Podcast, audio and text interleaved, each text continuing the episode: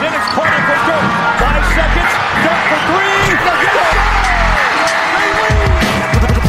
A zaj, nincs egyszer a végén, ha battog a spalding. Minden nap élmény, blokkok és zsákok. Na gyere megmutatom, ez NBA szerelem Keleten, nyugaton, robban a zaj Nincs egyszer a végén, ha battog a spalding. Minden nap élmény, blokkok és zsákok. Na gyere megmutatom, ez NBA szerelem Keleten, nyugaton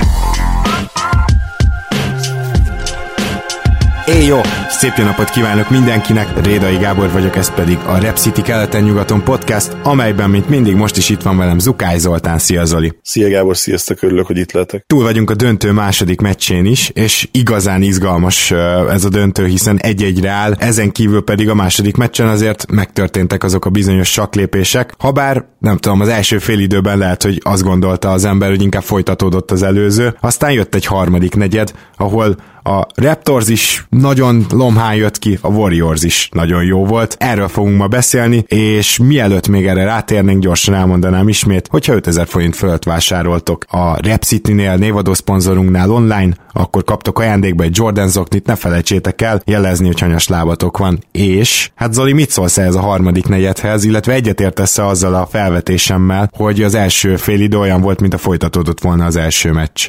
Ez az utoljára hangoztatott kijelentésében mindenképpen egyetértek. Az első félidőben végig azt éreztem, hogy a Raptors akarata érvényesült, védekezésben is nagyon jók voltak, és emellett, ha emlékszem, majdnem 60 pontig jutottak. A támadásban is abszolút, ha nem is domináltak, de, de legalábbis jó dobóhelyzeteik voltak, egyértelműen jobb dobóhelyzetek, mint a Warriorsnak. A, a harcosok inkább bravúr kosarakkal tudtak úgy igazán meccsben maradni, és ugye 10 ponton belül tartani a különbséget, vagy 10 pont környékén, ami hát tudjuk, hogy nekik semmi, és ha mondhatom így, a mi szemszögünkből sajnos ez a, ez a harmadik negyedben ki is jött. Úgy éreztem, hogy Kör ugye meghozta azokat a változtatásokat, amiket én egyébként mondtam is, hogy, hogy nem fogják annyira kawai nem fogják annyira La- Laurit, és hogy, hogy ennek ellenére teljesen olyan érzése volt az embernek, hogy hát mi sem változott, akkor Lauri több pontot dobott, Kawai több pontot dobott, és tök ugyanaz lett az eredmény. És a, a harmadik negyedben meg, amikor kijött a Raptors, és az első három védekezésre nem állt fel normálisan a csapat, tehát ez tényleg úgy, hogy nem rohant a GSV, semmi ilyesmi nem volt, csak hogy felhozták egyszerűen a szokásos meccsapokat sem tudta a Raptors valahogy megoldani, és tényleg nem is értettem, hogy, hogy mi ez az energia, vagy inkább annak a hiánya, amivel kijött a kedvenc csapatom.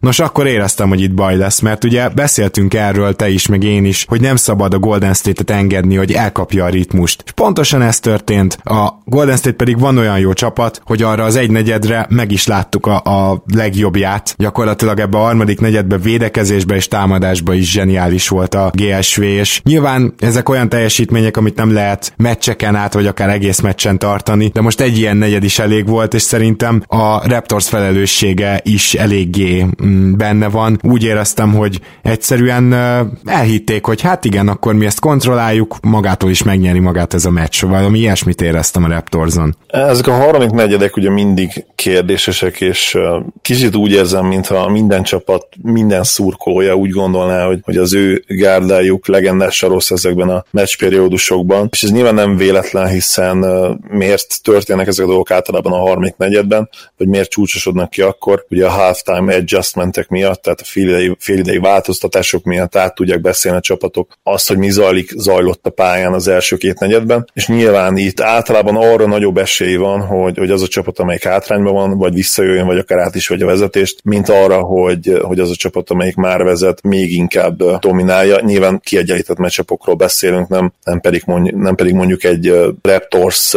New York Knicks mérkőzésről Igen. az alapszakaszban. És egyértelmű, amit Kör kigondolt és csinált, azt szerintem működött. Én azt kicsit megmondom, én Brahisnak tartottam, hogy, hogy Cousins nem, hogy berakta kezébe, de ugye hát komolyan épített ezen a mérkőzésen, 28 percet játszott, a, a második sérüléséből visszatérő Cousins, nyilván ez a második sérülés messze menőleg nem volt olyan súlyos, mint az első, és azt kell mondani, hogy ez be is jött neki masszívan, tehát a 3 per 8 az nyilván nem, nem annyira kolosszális stat, de ha, ha minden más nézel, akkor bizony Cousins itt impactet rakott le a pályára, 10 lepattanót leszedett 28 perc alatt, illetve kiosztott 6 asszisztot. Főleg utóbbi és... az, ami nagyon fájt szerintem a Raptorsnak. Igen, igen, mert ugye tudjuk Cousinsról, hogy kiválóan passzol. Ami még kulcs volt az első mérkőzéshez képest, hogy, Green megérkezett, Draymond Greenról beszélek, a Warriorsnál megérkezett a scoring szempontból is át tudta venni egy kicsit a pontszerző tereket, és gyakorlatilag egy majdnem tripla-duplával 17 ponttal, 10 lepattanó és 9 assziszta végzett. Az 5 labdaadás az nyilván egy kicsit sok, de még így is masszívan pluszos volt, amíg a pályán volt.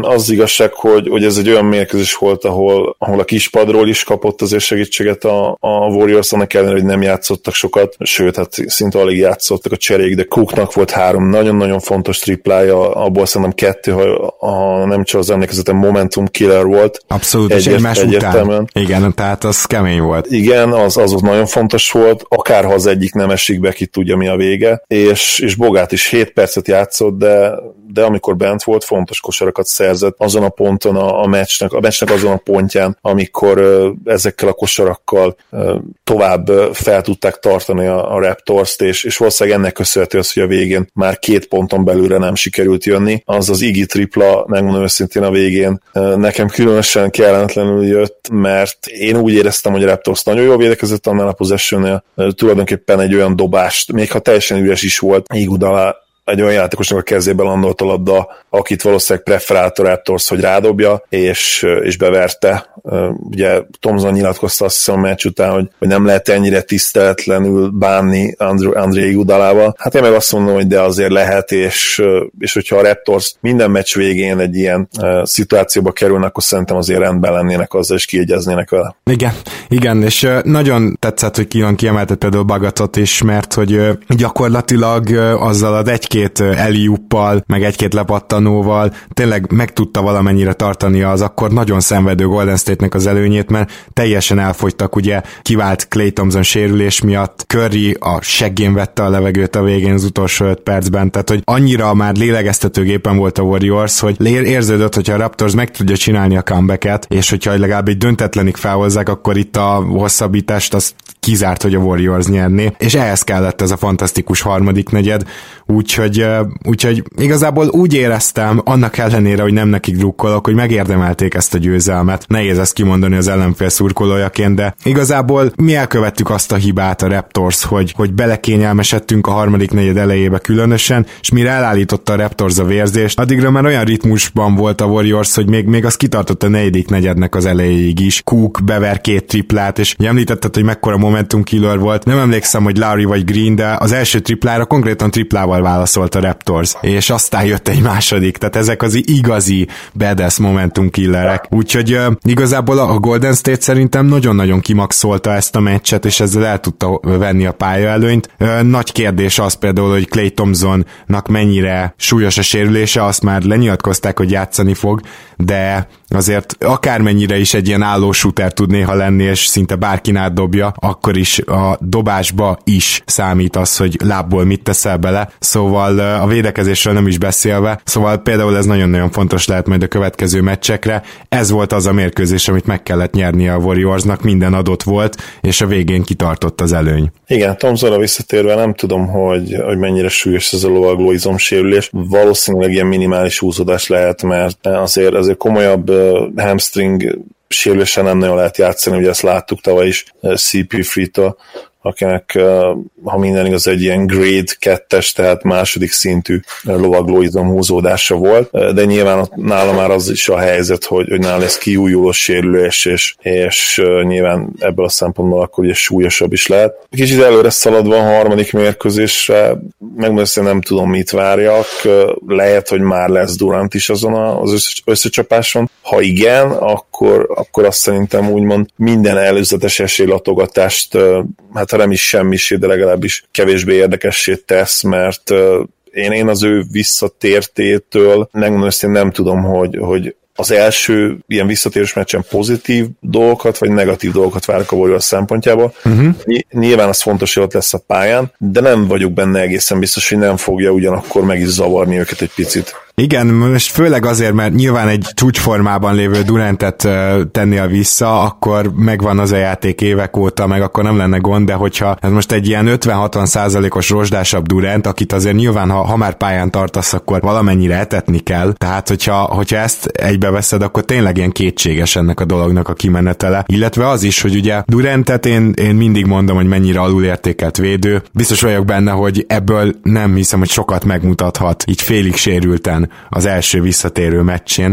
És hát azért látjuk azt, hogy a Golden State most tényleg lehozott egy elit negyedet védekezésben, először ebben a döntőben, úgy gondolom ez a harmadik. A Golden State-nek ez a győzelem útja igazából. Most sem sikerült, nem tudom, 130 pontot dobni, nem is lehet ennek a Raptorsnak igazából, viszont ha ilyen negyedeket tudnak hozni védekezésben, főleg ha ez egybeesik azzal, hogy a Raptors shooterei elbizonytalanodnak, ami szerintem szintén megtörtént, akkor ez egy olyan döntő lehet, amiben tudják kontrollálni a meccsek alakulását. És uh, szerintem emiatt is fontos lesz az, hogy Durant hogy jön vissza, illetve Clay Thompson sérülése is emiatt is fontos lesz, mert hogyha viszont átjáróház lesz a Golden State két ilyen félig sérült játékossal, akkor meg, akkor meg az nagyon kedvezhet a Raptorsnak. Mindenképpen szoktuk mondani nagyon sokszor a harmadik mérkőzés fontosságát, de itt, itt talán még, még fontosabb lesz ez, mert itt azon túl, hogy nyilván az egyik csapat megszerzi ezt a nagyon fontos győzelmet, majd megtudhatunk esetleg a, a párharc hátralévő részére is olyan információkat, olyan dolgokat, amik,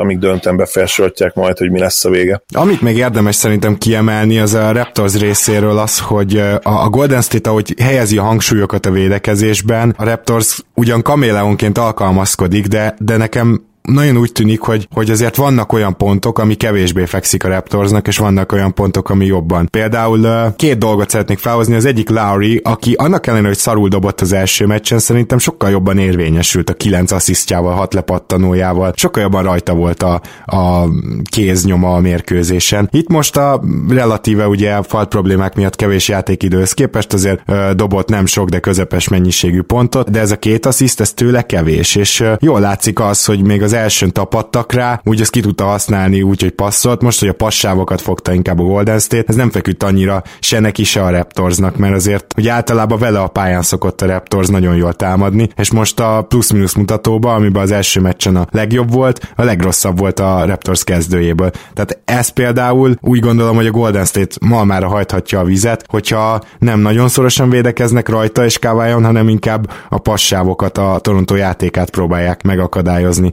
És a másik torontói oldalról, amit felhoznék, az pedig az, hogy ugye Margasol támadásban egyszerűen nem, nem konzisztens játékos, és persze rengeteg dolgon múlik egy-egy meccs kimenetele ilyen szoros párharcban, de az kétségtelen, hogy neki azért a jobb formáját kell hozni, hogy a Raptors megdobja azt a 110-115 pontot, amivel meg lehet venni a Golden State-et mindig kiemeled Larry hihetetlen plusz-minusz számait és impact számait, és ezek a számok nem feltétlenül korrelálnak mindig a jó dobó estével, viszont amivel szinte mindig korrelálnak, az a playmaking, az az assist játék. Így van. És, és most is ezt láthattuk. Ezzel természetesen nem azt mondjuk, hogy nem nyerhet olyan meccset a Raptors, ahol, ahol Larry-nak minimális assziszt száma van, de az biztos, hogy megnehezíti azt, hogy amit csinálnak épp az hatékony legyen, mert Kawhi mellett nyilvánvaló, hogy, hogy Kyle Larry-ra épül ez, ez a támadó játék. És ha már korrelációról beszéltünk, és Margasszorról, nála pedig úgy érzem, hogy amikor ő agresszívebb támadásban,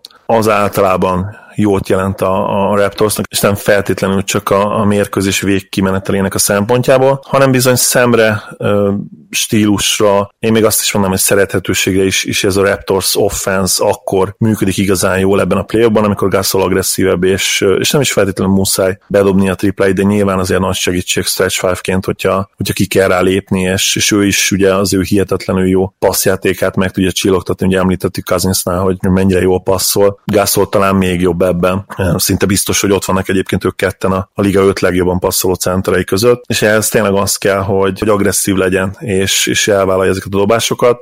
Meglátjuk, hogy, hogy idegenben ő mire lesz képes. Általában lehet tévedek Javicski, ha így van, hogy, hogy az ő jó teljesítménye azért főleg hazépán jöttek ebben a szezonban, ami ott átigazott a Raptorshoz.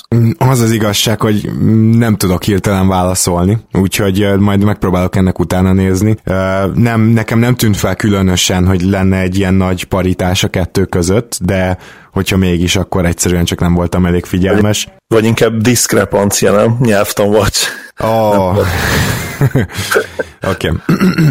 Ami Gasolt illeti egyébként, ő neki védekezésben még mi így is fontos szerepe van, és ezt a második meccsen sem tudta azért elvenni a Warriors ez speciál egy picit biztató a Raptorsra nézve. Ami nagyon fontos a Warriorsnak szerintem, az ilyen például harmadik negyedekhez az az, hogy Draymond Green alapvetően ilyen mondjuk úgy egy jól védekező csapat ellen, hogy bemenjen, zicser dobjon egy-két emberen keresztül, karon keresztül, tehát szerintem az olyan dobás, amit bármelyik csapat szívesen ad fel, és a Raptors rá is kényszerítette folyamatosan. Nézzétek meg, a harmadik negyedben több ilyen kosarat is szerzett. Ugye az előbb arra utaltam, hogy nem valami elit befejező a gyűrű körül, viszont hogyha ő ezekbe fel tud nőni, és ezeket be fogja tudni dobni, akkor szerintem az egy óriási fegyver lett a Warriorsnak, mert a Raptorsnak a védekezése is arra van építve, hogy ez még mindig a legjobb eset. Akkor még mindig nem mondjuk Currynek a kezébe van a labda, és akkor még mindig a viszonylag fakezű Draymond Green próbál meg zicser dobni egy emberen keresztül, úgyhogy e- ebbe kíváncsi leszek, hogy lesz-e valami váltás itt ennek a meccsnek a hatására. Most azt gondolom, hogy nagyjából átbeszéltük ezt a meccset, illetve hogy mit várunk a harmadik meccsen, vagy mire érdemes figyelni. Van-e még valami, amiről mindenképpen szeretnél említést tenni? Hát a Finals MVP Watchról beszéljünk egy kicsit, vagy kezdjük el legalábbis akkor. Azt gondolom, hogy, hogy kezd kirajzolódni, hogy, hogy vagy Steph Curry, vagy Kawhi Leonard lesz a győztes, attól függően, hogy melyik csapat fogja megnyerni nyilvánvalóan a, a döntőt. Curry ugye az első mérkőzés után 70%-os TS-sel állt, a dobás nem feltétlenül megy neki, de nagyon sokszor kerül oda a vonalra, emiatt a hatékonysága hihetetlen jó, annak ellenére is, hogy, hogy mondom, nem esnek feltétlenül be a dobásai, és Leonarddal tök ugyanez a helyzet igazából, scoring szempontból, az ő dobásai sem feltétlenül esnek be, de ő is rengetegszer oda tud állni a vonalra, és, és gyakorlatilag ugyanúgy hibátlan ott, mint, mint Steph Curry. Én azt gondolom, hogy, hogy ők a, a, a fokális pontok, hogy még egy nyelvtanvacsot benyomjak, és... Ez azért egy fokkal jobb volt, mint a diszkrepancia. Igen, egy fokkal én is azt gondolom, hogy jobban talán emészhetőbb lesz nézőhallgatóinknak is. Elnézést azoktól, akiket ez idegesít. Tudom, hogy azért vannak ilyenek szép számmal. Remélem elnézitek ezt nekünk, ugye ez már ilyen belső poén lett nekünk. Aki még esetleg beleszólt, nyilván Draymond Green egy, egy hatalmas mérkőzéssel talán feljöhet, nyilván Clay Thompson is, aki ugye most remek napot hozott, remek estét zárt a második mérkőzésen, de, de azért az esélyek most már én azt gondolom, hogy egyértelműen Kawhi Leonard és Steph Curry mellett szólnak itt két mérkőzés után. Nagyon kíváncsi leszek, hogy, hogy a harmadik mérkőzés esetleg ezt a, az elméletet, ami talán most már több is, mint elmélet, mennyire betonozza be, vagy esetleg ingatja meg. De jó, hogy ezt mondtad, mert viszont legalább nekem eszembe jutott, hogy egy dolgot még meg akartam említeni. Szerintem egészen katasztrofális volt a bíráskodás. Tehát én, én szeretem a playoff kosárlabdát, szeretem azt, hogyha hát ha nem fújják így szét a meccset. 48 darab uh, falt volt, 48 darab, egy 48 perces meccsen, szóval én nem állítom azt, hogy ezeknek a nagy része kamu volt, nem kellett volna fújni. Azt se állítom, hogy valamelyik csapat felé inkább tévedtek, de alapból a foszteréket nem bírom, de nem is ez a legfőbb problémám, ez a bírói hármas ez úgy érezte, hogy itt most minden a szabálykönyv legapróbb részeit is be kell tartatni. Ez nem a, a playoff felfogás, és én nem is gondolom ezt annyira jónak. Most uh, nyilván fociban is vannak ilyen különbségek, hogy a skót másodosztályba valószínűleg baltával kell kimenni a pályára, hogy sárgalapot kap.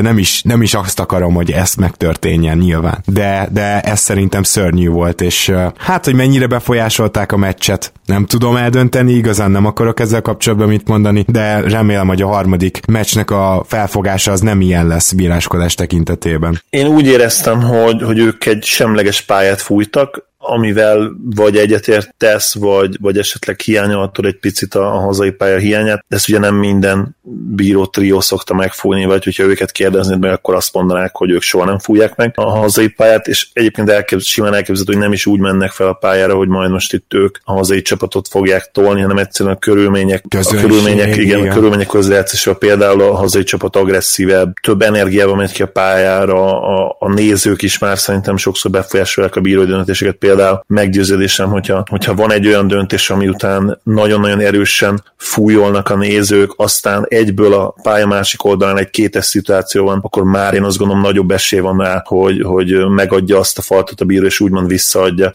az előző szitut. Ilyenek én azt gondolom, hogy belejátszanak, és, és ezek általában az én tapasztalatom szerint azért kiszoktak jönni a playoff meccsek nagy részében. Itt most én azt gondolom, hogy egyértelműen nem jöttek ki ezek a faktorok. Egy semleges pályát fújtak a bírók, ami mondom abszolút rendben van végül is. Nyilván az lenne az ideális, hogyha, hogyha ugyan, ha nem is ezt a típusú felfogást, mert ahogy mondta Gábor, ezzel én se értettem egyet, illetve nekem sem tetszett nagyon, de legalábbis ezt a, ezt a semlegességet és ezt a pártatlanságot megőriznek majd a harmadik, negyedik, ötödik, hatodik és remélhetőleg hetedik mérkőzésekre is. Én nagyon remélem, hogy, hogy az egy legendás párharc lesz még az első két meccsen azt gondolom úgy indult, és a harmadik meccsen sem várok igazából nagyon mást. Én nem gondolom azt, hogy, hogy ezt a Raptors-t ezen a ponton azzal a tapasztalat, amit, ő, amit ők idén megszereztek, nagyon-nagyon fogják verni bármelyik mérkőzésen. Aztán meglátjuk, hogy majd mennyire igazol, igazol engem a döntő átralévő része. Bizony, viszont mennyire igazolja vajon a CBA-nek a, az új ötletét, ami most már két-három éve ugye van, most hirtelen nem tudom pontosan, a supermaxokat, az, amit eddig láttunk, ez lenne még a mai témánk,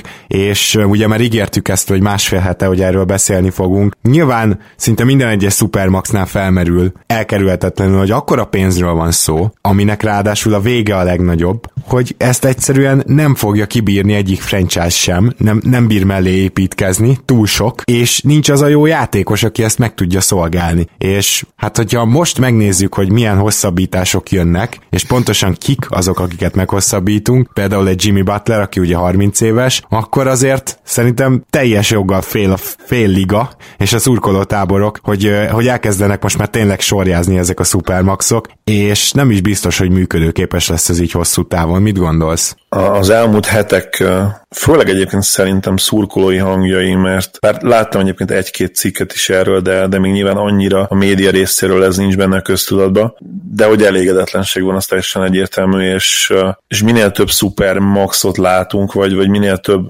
szuper maxra lehet lehetőség, ugye most a, az All-NBA csapatok kihirdetése után történt ez így, amikor is hát... Kemba például. Például Kemba, illetve ki volt a másik játékos meg, aki... Aki nagyon örülhetett? Nem Towns, tehát igen, Townsnál megúszta a, a Timberwolves. Ugye neki Supermaxot kellett volna valószínűleg adni, hogyha kiválasztják, nem választották ki. Beszéljünk akkor Kembáról, mert ő le is nyilatkoztam minap, hogy hát számára prioritás az, hogy maradjon, maradjon Charlotte-ban. Én megmondom őszintén, hogy nem vagyok abban biztos, hogy nem -e kellene kicsit szkeptikusnak lennünk ezen interjúval kapcsolatban, mert egy olyan elméletet nagyon könnyen felhozhat, kitalálhatsz, és tényleg nem is kell hozzá komoly fantázia, hogy, hogy Kemba nem bánná, ha maradna, ez nyilvánvaló, szereti a város, és úgy van vele, hogy ha megadják neki a Supermaxot, ami ugye 80 plusz, talán 82 millióval több, mint az, amit bármi, bármelyik másik csapat ajánl, akkor ő bizony belecsap MJ tenyerébe és marad. Viszont,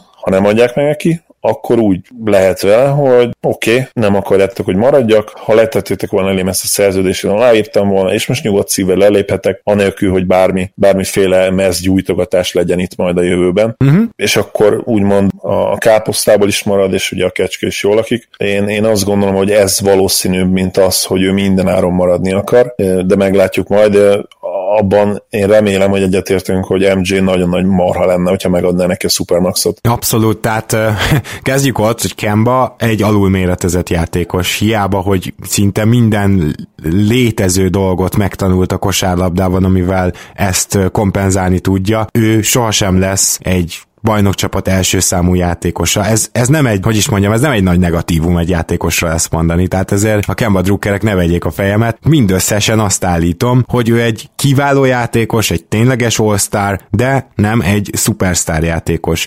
Kettő, az ilyen alacsony játékosok közül nagyon kevesen tudnak szépen öregedni. Hogy ezt így öt évre lekösd, az, az több, mint bátor. És ráadásul Kemba ahhoz képest, hogy mekkora, ahhoz képest atletikus. Tehát neki még a mai napig van egy nagyon szép emel emelkedése a triplájánál, még nagyon szépen használja a palánk alatt is kitekert dobómozdulatainál azt, hogy ő bizony ahhoz képest tényleg atletikus, egy ilyen mini izomcsomó, hogy úgy mondjam. Emlékszem is, amikor draftolták, akkor rohadt nagy súlypontemelkedést produkált. Most nyilván az ő esetében ez arra elég, hogy zsákoljon, tehát ez teljesen más, amikor ilyen kicsi az ember. És ez nem Kembának a kritikája, de egy ilyen játékost lekötni öt évre úgy, hogy semmilyen kilátásod nincs franchise szinten arra, talán majd két év múlva kicsit kiürülnek a Hornetsnél is a, hát a sapka alól a szerződések, tehát de egyébként a város az nem egy free agent mágnes, semmi kilátásod nincs arra, hogy a drafton kívül értelmesen bajnokcsapatot összerak. Szerintem egyszerűen nem indokolja semmi azt, hogy odarakják a Supermaxot Kemba elé. Mindent elmondtál erről, szerintem csak ismételni tudnálak. Kemba egy szenzációs játékos, én, én nagyon örülnék annak, hogyha második, vagy ilyen kettő per A opció lenne majd a Mavericksben jövőre, de teljesen más az, amikor köré kell építeni egy csapatot, úgy szerintem nincs értelme megadni neki a Supermaxot. Nyilván a, a sima mezei max az már egy picit azért árnyal, árnyalja a képet. Az sem feltétlenül érdemli meg Kemba szerintem, de, de az mindenképpen közelebb van ahhoz, ami úgy a mai ligában olyan reális piaci érték lehet. Hát igen, meg azért a jövőben kicsit növekszik majd a cap, ugye most lesz egy nagyobb ugrás, de aztán lesz később is, ne tévedjünk nyilván, és hogyha majd azért négy év múlva ránézünk egy sima maxra, akkor lehetnek ott is rossz szerződések, de hogyha valaki mondjuk jól tud játszani végig, akkor nem azt fogod mondani, hogy hú, ez de rossz szerződés volt. De pontosan ezért nem működnek igazán, vagy nem működhetnek a supermaxok. Nem csak a négy és öt év közötti különbség, az megvan ugye a sima maxnál is a, a, az a csapat, amelyiknek megvannak a bőrgyogok, nála játszik a játékos már jó ideje, az adhat öt évet, a, ki el akarja csaklézni, az négy évet adhat. Tehát ez, ez nem, nem is ez a legnagyobb különbség, hanem az a brutális uh, hely, amit ezzel az a játékos el fog venni a sapka alól, amikor mondjuk az ötödik évében már 40 millió fölött fog keresni, pedig akkor sem lesz még csak mondjuk 120 millió a sapka. Szóval, hogy ezek, és ráadásul ezek általában 34-35 éves játékosok, ezek uh, tényleg be vannak határolva arra, hogy bukjanak ezek a szerződések, és egy pár alternatíva felmerült itt a csoportban is beszélgetések alatt arra, hogy, hogy mit lehetne csinálni, hogy, hogy ez ne így legyen, és a következő CBA-ben mit változtatnál. Zoli, te neked mik voltak eddig a legjobb javaslatok? Először is a, a következő CBA, ugye, ha, ha minden igaz, az, múltkor olvastam pont egy cikket erről, egy, egy hete körülbelül nem esküdnék meg hogy jól emlékszem rá, vagy a 2022-23-as szezon, vagy a 2023-24-es szezon után van azt hiszem lehetőségük a feleknek újra tárgyalni a feltételeket. Szerintem ez meg is fog történni, én, én azt gondolom. Biztos, hogy, hogy addig haladunk tovább majd e felé, hogy, hogy ne legyen mindkét fél elégedett, mert, mert nyilván a játékosoknak mindig van elégedetlenkedni valója. Hát a tulajok meg ugye természetesen ugyanerről az oldal, ugye a másik oldalról, de hasonló elv mentén meg akarják fogni a pénzt, és soha nem értenek abban egyet a játékosokkal, hogy ki az, aki hozza úgy igazán a bevételt, illetve még ha tudják is a játékosok értékét, azért nyilvánvaló az, hogy, hogy közben a saját szerepüket is reálisan látják, ami nem feltétlenül igaz egyébként a játékosokra, mert szerintem a játékosok, főleg a nagy sztárok nagy rész azért lehet, hogy úgy gondolja, hogy ők oké, okay, akkor nem, nem adjátok meg ezt vagy azt, akkor mi megyünk és alapítunk egy saját ligát, ahogy erről ugye volt is szó a múltban, de ez nagyon, nagyon nem egyszerű, és, és tényleg nem, nem ennyire könnyű történet, mint ahogy, mint ahogy azt némelyik, némelyik gondolja. És akkor elkanyarodván a, a megoldásokra, hogy ugye többek között a Supermax is majd komoly vita tényező lehet majd ugye 2023 vagy 24-ben. Ami nekem tetszik, és, és az úgy talán azt,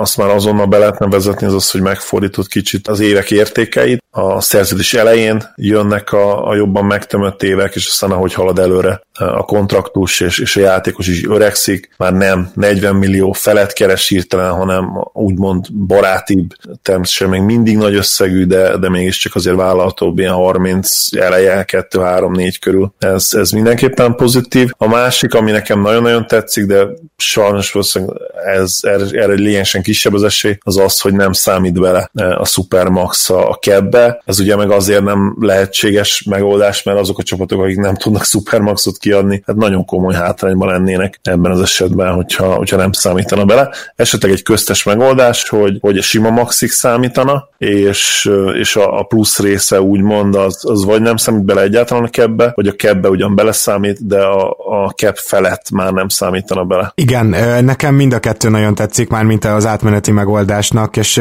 szerintem alapból az volt a Supermax célja, hogy az akár kisebb piacú csapatok, és most tényleg arra az 5-6-ra gondolok, aki, aki nem nagyon tudott eddig megtartani jó játékos, szóval, hogy ők is meg tudják tartani a saját draftoltjukat, hogyha náluk játszik 8 évet, akkor utána oda tudják láncolni, tehát ez egy kimondott célja volt ennek a Supermaxnak. Nyilván ez már egy közepes csapatot sem érint, hogyha elég jó vagy, egy OKC, Oklahoma City nem olyan nagy piac, de elég jó a csapat, folyamatosan ott vagy playoffba meg tudod tartani a jó játékosodat. Ugye Kevin Durantet nem sikerült, Westbrookot meg George-ot igen, úgyhogy összességében levon, levonjuk a mérleget, akkor nem hiszem, hogy az OKC és a közép csapatok piac szempontból megsegítésére jött ez az egész. Na most, ez működött? Hát dehogy működött. Tehát azt kell, hogy mondjam, hogy itt már akkora pénzekről van szó, hogy a sima max is négy évre szerintem egy csomó játékosnak elég, meg azt mondja, hogy oké, okay, rendben, 140 millió vagy 220 millió nagy a különbség, de ez már az ő életében is olyan különbség, ami, amit már lehet, hogy fel tud fogni, de ami már nem annyira érdekli, mint az, hogy milyen lesz a legacy. Mert hogy ezek a játékosok, akik elvileg a Supermaxot megkapják, ezek olyan szintű játékosok, all-time top 100-as játékosok, akiknél ez az örökség része, ez legalább ugyanolyan fontos, mint a pénz, plusz ők már eddig is baromi sokat kerestek. Úgyhogy ilyen szempontból egyszerűen nem ért el a Supermax a célját, és hogyha ha ezek a játékosok amúgy is elmennek, viszont akkor aki legalább marad, annak a Supermax rész, tehát ami fölötte van a Maxnak, az igenis ne számítson bele, mert az legalább ne tegye tönkre azzal a saját csapatát, és annak a mozgásterét teljesen, hogy, hogy ő viszont hűséges és marad. Úgyhogy ez egy jó átmeneti megoldás, és ez nekem is nagyon tetszene. Viszont a supermax kapcsolatban még egy dologról akarok beszélni, hogy szerinted Zoli, lesznek-e olyan szabadügynökök, a közeljövőben, és akár már idén nyáron, akik Supermaxot akarnak, tehát azzal zsarolják a csapatukat, hogy csak akkor maradnak, de ezért nem kapják meg, és akár az is elképzelhető, hogy ha nem is hoppon maradnak, de mondjuk, hogyha addig elhúzódik ez az egész szága, akkor már nem lesz annyi pénz a piacon, tehát hogy, hogy lehetséges, hogy az a zsarolás, amivel most a játékosok elő tudnak állni, az a visszajára fordul, mert szerintem én nem lepődnék meg, ha látnánk egy-két ilyet. Benne van, abszolút. Én ezen soha nem lepődöm meg, ugye az eddigi lockoutok is, és általában így kezdődtek el, hogy, hogy volt egy olyan időszak, amikor a játékosok nagyon kiálltak magukra, és bekeményítettek, hogy akkor most ide nekünk az oroszlánt is. Sokszor eljött a reakció a tulajok részéről, hogy nem, nem hogy azt nem kapjátok meg, amit, amit most ilyen bőszen kértek, hanem, hanem igazából az egész rendszer így sem fair már, és mi, mi szeretnénk még lejjebb vinni az igényeiteket, meg, a, meg még kevesebbet odaadni ugye a, a bevételekből. Aztán nyilván egy idő után mindig megegyeztek, mert mind a két csoport rájött arra, hogy a másik nélkül igazából nem, nem tud létezni, és, és elveszíti úgymond jelentőségét. Tehát ezt, ezt mindig ki kell jelenteni, hogy, hogy a szupersztárok azért szupersztárok, mert mögöttük van az a hátország, amiben a, a csapatok és a franchise-ok szerintem a, a lényegi résznek a 90%-et beleteszik. Emiatt érheti el a, ugye az egyszerű, egyszerű szurkoló ezeket a mérkőzés, mérkőzéseket akár élőben, akár a televízióban, és hogyha, hogyha ezt a részét kivesszük, akkor gyakorlatilag megszűnnek szupersztár szupersztárnak lenni, hiszen, hiszen a, nyilván a franchise-ok mellett a, a szurkolók teszik őket szupersztárra, az, hogy vannak egy milliónyi ember érdeklődik utánuk, irántuk, ezt, ezt nem veszíthetik el, illetve ezt nem felejthetik el soha a játékosok, én azt gondolom, és ezért szokott általában a lockout úgy befejeződni, hogy ez egy kicsit az ő fejük lágya is úgymond benő, és, és aztán sikerül a megegyezés. Most is ezt a forgatókönyvet várom, hogy lesz az elején egy, egy harc, kötőhúzás, aztán majd megegyeznek ugyanígy. De akkor, Viszont... hogyha ha, ha jól értem a szavaidat, akkor te azt várod, hogy nagyjából ezen a nyáron kezdődik majd el ez a beszélgetés, ezen a nyáron kezdődik el az első ilyen keménykedés a játékosok részéről, tehát a 2023-24 körül várható újraegyezkedés előtt most kezdődik el majd igazán a tánc itt a Supermaxok környékén. Így van, igen, tehát mindenképp, ugye most már megszületett az egy-két cikk, amiről beszéltünk, lehetséges, hogy hamarosan tulajok akár a névbel is felvállalják azt, hogy, hogy mennyire nem pozitív a, a Supermax, és tulajdonképpen sokszor tényleg az adott játékosnak sem, mert amellett, hogy nyilván anyagilag hihetetlen jó helyzetbe kerül, a győzelemre való esély az sokszor csökkent pont amiatt, mert hogy, amit ugye beszéltük, hogy amiről ugye beszéltünk, hogy milyen hihetetlen nagy részét megeszi a capnek egy ilyen szerződés. Na, hát én azt hiszem, hogy nagyjából átbeszéltük ezzel kapcsolatban, amit akartunk, viszont kedves hallgatók, mindenképpen írjatok majd nekünk, hogyha van valamilyen ötletetek, javaslatotok arra, hogy hogy lehetne finomítani a Supermaxon, hogy lehetne elkerülni a problémákat, illetve van még olyan probléma ezzel kapcsolatban, amit most nem beszéltünk át. Illetve ugye június van, és júniusra ígértük, hogy lesznek hónap nyertesei, ez pontosan így van, úgyhogy a következő egy hétben majd felkeressük három nyertesünket, három három Patreon támogatónkat, akik a patreon.com per keleten nyugatonon támogatnak minket. A legtöbben egyébként ugye már a kezdetek óta tavaly júliusban volt erre először lehetőség, úgyhogy nagyon köszönjük, és gyakorlatilag így egy évfordulóhoz érkezünk majd a hónap végén. Most a három nyertest azt majd megszólaltatjuk a következő héten, hogyha össze tudom szervezni, és nagyon szépen köszönjük mindannyiatoknak egyébként, hogy támogattok. Zoli, neked pedig nagyon szépen köszönöm, hogy ma is itt voltál. Örülök, hogy itt lettem, és én is nagyon köszönöm Patron barátaimnak a folyamatos figyelmüket és támogatásukat, és, és természetesen mindenki másnak is, aki, aki hallgat minket. Köszönjük, hogy velünk tartotok, sziasztok! És kedves hallgatók, természetesen jövünk majd a döntő meccsei után, és valószínűleg egy-egy már-már nyárra vetülő témát is mellé veszünk, hogyha nem olyan esetleg maga a mérkőzés, amiről önmagában egy órát kell beszélni, úgyhogy ezen a héten is találkozunk, még minden jót nektek, sziasztok!